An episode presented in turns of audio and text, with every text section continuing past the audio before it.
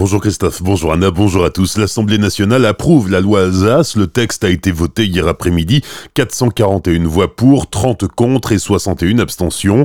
Cette loi encadre les compétences de la collectivité européenne d'Alsace. Réaction des présidents des départements du Bas-Rhin et du Haut-Rhin. Frédéric Bierry et Brigitte Klinkert ont publié un communiqué dans lequel ils remercient les députés pour, je cite, la confiance et la considération que la représentation nationale témoigne aux Alsaciens et à l'Alsace.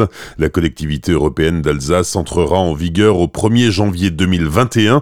La compétence en matière de tourisme lui sera transmise par anticipation dès promulgation de la loi dans les prochaines semaines. L'Alsace devient le cinquième territoire métropolitain sur 36 000 à faire l'objet d'une loi dédiée après Paris, Lyon, Marseille et la Corse. Aujourd'hui et demain seront les deux journées les plus chaudes de la semaine, prévient Météo France. Ce matin à 6 heures, on relevait déjà 23 degrés en centre-Alsace. Au plus chaud de la journée, le thermomètre devrait atteindre 34 degrés sous abri à Colmar. Au total, 78 départements sont en alerte orange canicule. La préfecture du Bas-Rhin met en place la circulation différenciée aujourd'hui sur le territoire de l'Eurométropole de Strasbourg. Seuls les véhicules électriques ou équipés des vignettes critères 1, 2 ou 3 seront autorisés à circuler.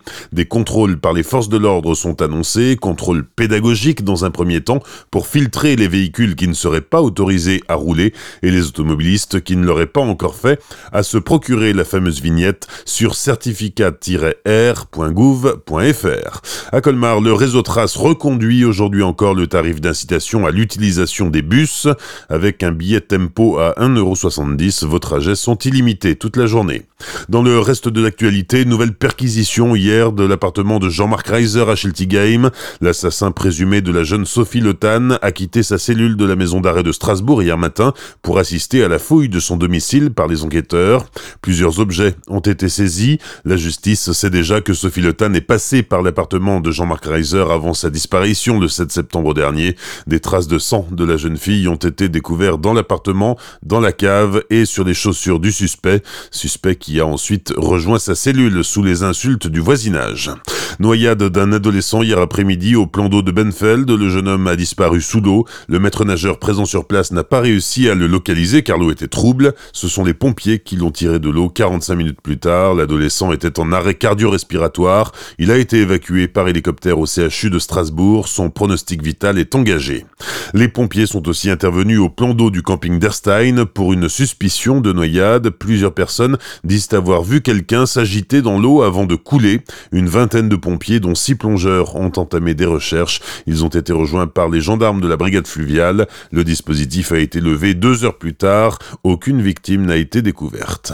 La relax pour trois militants anti-GCO. Le 5 mars dernier, ils avaient décroché le portrait d'Emmanuel Macron d'un mur de la mairie de Colsheim. Ils comparaissaient hier devant le tribunal correctionnel de Strasbourg. Les juges ont estimé que les militants n'avaient pas l'intention de voler ce portrait qui a été remis à sa le lendemain. 200 personnes étaient réunies sur le parvis du palais de justice pour soutenir les trois prévenus. Une partie d'Orbourvire dans le noir hier soir, coupure d'électricité vers 21h50 dans la Grand Rue. Plusieurs centaines de foyers ont été privés de courant pendant 1h15 environ. Enfin, un mot de tennis au tournoi d'Isbourne. C'est terminé pour Pierre Hugerbert. L'Alsacien a été éliminé en huitième de finale par le Britannique Daniel Evans 6-3, 7-5. Bonne matinée et belle journée sur Azure FM. Voici la météo.